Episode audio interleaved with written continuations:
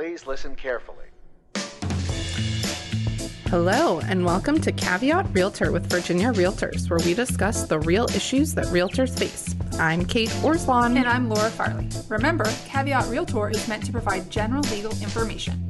The information, forms, and laws referenced in this episode are accurate as of the date this episode is first released. Nothing we discuss should be considered as legal representation or legal advice. Hi, Kate. Laura. How are you? Feels like it's been a while. I know. I don't know if that's right or not. It just feels like it. Feels like it, though. Yes, I'm glad to be back here with you. I know. Hello, listeners. We're glad that you're back with us as well. Has it been a while? Hopefully not Settle for in.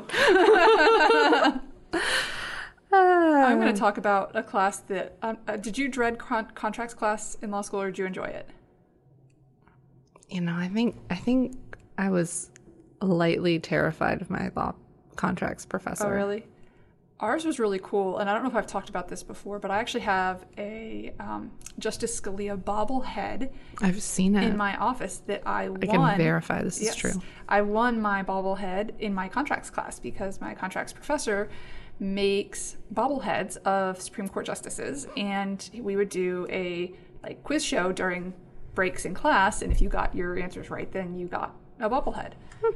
So, and I just happened to get Scalia because that's who was available that day, and then George Mason University School of Law has been renamed after Justice Scalia, so it feels even more appropriate now. There you go. So, Fun fact. um, we're not talking about bobbleheads today, though. I'd like an episode on bobbleheads. Let's see if we can figure out a way to do an entire episode. if we end the episode now, it would be an entire episode on bobbleheads yes, but I think our listeners might be a little disappointed if we ended the episode now. or relief. That, that's true. well, those of you that would be relieved, go ahead and stop listening now. And it's as though we ended right away, right? See, yeah. hmm Okay, but it, instead of talking about bobbleheads and ending right now, we're going to talk about contracts and counteroffers and addenda and how all of that works. Oh man, we do get a lot of questions about when an agreement is legally binding. So we thought we'd cover some of the basics of contract formation and negotiations. We've done a couple of episodes on contracts, but since it's been over a year since the last one, we're going to start with the basics as a refresher. To form a contract, there needs to be an offer and an acceptance of that offer. And any change to the offer creates a counteroffer. So far, pretty straightforward, right? I'd like to think so. I hope so. But here's where we get the first set of questions. When do you make a counteroffer? What happens to that original offer? The example we often get will be that a buyer submits an offer, the seller counters with a higher price, but then starts to get nervous when they don't hear back from the buyer, so the seller decides they want to accept the buyer's original lower offer. Can they do that? I'm going to avoid my favorite answer, and I'm going to say probably not. In general, a counteroffer is a rejection followed by a new offer. So, under contract law, there are ways that this can be changed, but generally, the person making the counteroffer cannot go back and accept a previous offer. Keep in mind that while most people think of this in the context of the initial contract negotiation, it applies throughout the transaction. That's right. So, another common situation we get questions about is during the negotiations, usually related to the home inspection. Unless the language on the form says otherwise, as the parties negotiate, counteroffers are rejections with new offers, and the old offer cannot be accepted later. Just remember no zombie contracts or agreements. Once an offer is countered, it's rejected, which means that offer is dead. It's done. Please don't be responsible for a contract zombie apocalypse. It's Please. terrifying. Yeah. So let's move on from that frightening prospect. Okay.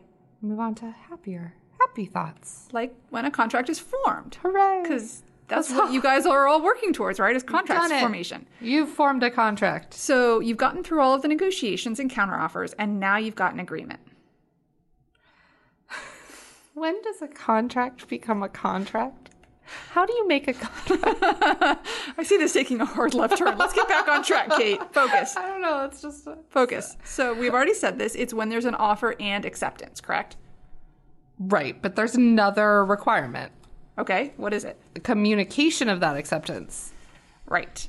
Unless the contract specifies there is no required format for communicating that acceptance, as long as it's something that the other person can reasonably understand. So, those of you that have been in my classes before and you've seen my joke about doing an interpretive dance, would not communicate something that somebody would be able to I've understand. never. I really wish I've been in your class for that because I've never actually, although I've seen you teach many times, I've never actually heard you talk about an interpretive dance. Oh man, you're missing out. Oh, I feel like I am. oh, okay.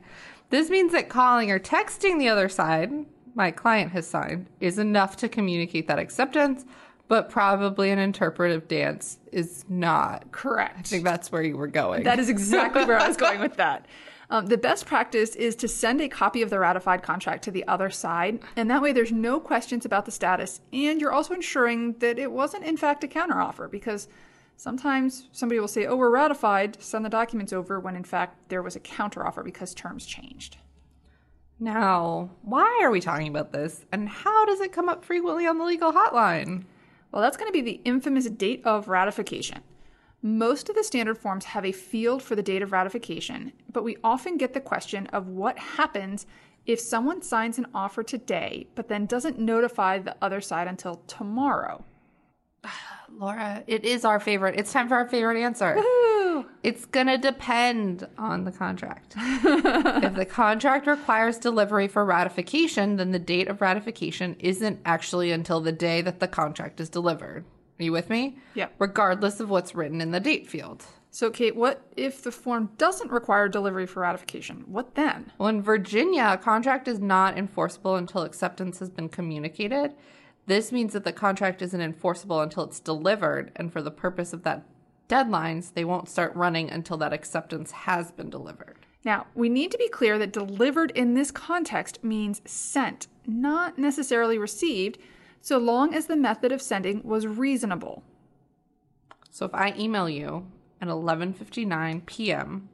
on the 1st of the month, but you don't see it until 7 a.m. on the 2nd of the month, Because I am in early to bed, early to rise. right? I would even say 7 a.m. is late for you. That's very late for me. The clock still started running on the 1st because I snuck it in At 11:59 p.m. right on the 1st. Doesn't matter that you didn't see it. Makes sense. Now, I do want to add one other caveat to that, which is it has to be properly sent. So if there's a typo in the person's email address or something like that, then that's not going to count for delivery. Good point, as usual. Of course. All right, Kate, let's take it to the legal hotline. On the Virginia Realtors contract, who is supposed to fill in the date of ratification? What happens if it's left blank? So the last person to sign the contract should fill in the date of ratification. Under contract law, the date of ratification is the date that all parties agree in writing and the agreement is communicated. So, period. That's what the definition is. So, if the field is left blank, the date of ratification is the date that the last person signed or acceptance is communicated, whichever is later. All right, Kate, if I get a contract with a blank date of ratification, can I fill it in or does that now create a counteroffer? Excellent question. You can fill that date in without creating a counteroffer as it's informational, same as the agent's contact information found on that last page of the contract. My buyer received a counteroffer and signed the contract late at night. I got it from them the next morning when I was out. Before I had a chance to tell the listing agent that the buyer signed, I got a text from the listing agent saying that they had received another offer that they were going with. Can they do this? Unfortunately, yes. In this case, the seller is able to move on to the other offer because even though your buyer had signed the contract, acceptance had not been delivered to the seller or listing agent. In a hot market like this, um, this is why it's really important that communicating acceptance is so important. As soon as your buyer decided to accept the counteroffer, you could have communicated that acceptance to the listing agent, knowing that your clients wouldn't sign it until later that night to lock down the seller. All right, Kate, let's say we have that exact same situation, um, but in this case, I texted the listing agent as soon as my clients agreed to the counter, but they didn't sign it right away because they were about to board an airplane. The buyer told me that they would sign when they landed in five hours. When the buyer landed, they called me and said they discussed the counteroffer on the flight and had changed their mind. The seller now wants to sue unless the buyer gives them the EMD. Can they do that? Wonderful question. First things first. In this litigious society, anyone can sue anyone, pretty much. Yes. Right. Yeah. But then the so yes, can totally sue. But the real question is a matter of if the seller can successfully sue, right? Yeah, that's more what we care about. More what we care about, but it's you, it's hard to prevent a lawsuit from being filed, which we do get that question a lot on the hotline. Yep. In Virginia, contracts for the sale of real property must be in writing, contain the essential terms, and be signed by the party to be bound. In this case, the statute of frauds likely wasn't met because the buyer never signed anything. This is assuming that your text to the listing agent didn't contain all of the essential terms and potentially created a contract. Big caveat Oh, there. yes, very big. but for more information on all of that, check out our episode Are You Creating an Unintended Contract by Text? I want to also say that that was R as in the letter R and then U as in the letter U, which you can't hear over the podcast, but that's how we titled the episode. I, I think it was your episode too. I think that's part of why you're so excited about that title. was it mine? I think so. It was mine. Uh, from February 19, 2019, episode 87. and thus concludes our legal hotline questions. It does. So let's talk about ways that our members can limit their risk. So the first is that you want to make sure that you know what your contract requires for ratification and then follow that. Make sure you communicate your client's acceptance to the other side quickly to ensure the agreement is ratified. And remember that once an offer has been countered, you cannot accept it in the future unless your counter offer is explicit that you're not rejecting the previous offer, you're just proposing something new. And when in doubt, contact your broker and or us on the legal hotline. We'd love to talk to you. Caveat Realtor is a weekly podcast with episodes released every Tuesday. Our podcast is available for streaming through iTunes, Stitcher, and Google Play. Subscribe to our podcast to get automatic updates when we have new episodes and rate us. Remember, members of Virginia Realtors have access to our legal hotline where we can provide you with legal information. You can access the legal hotline on the Virginia Realtors website under the Legal tab on the For Members section. Make sure you are logged in to see this page. Thanks. Bye.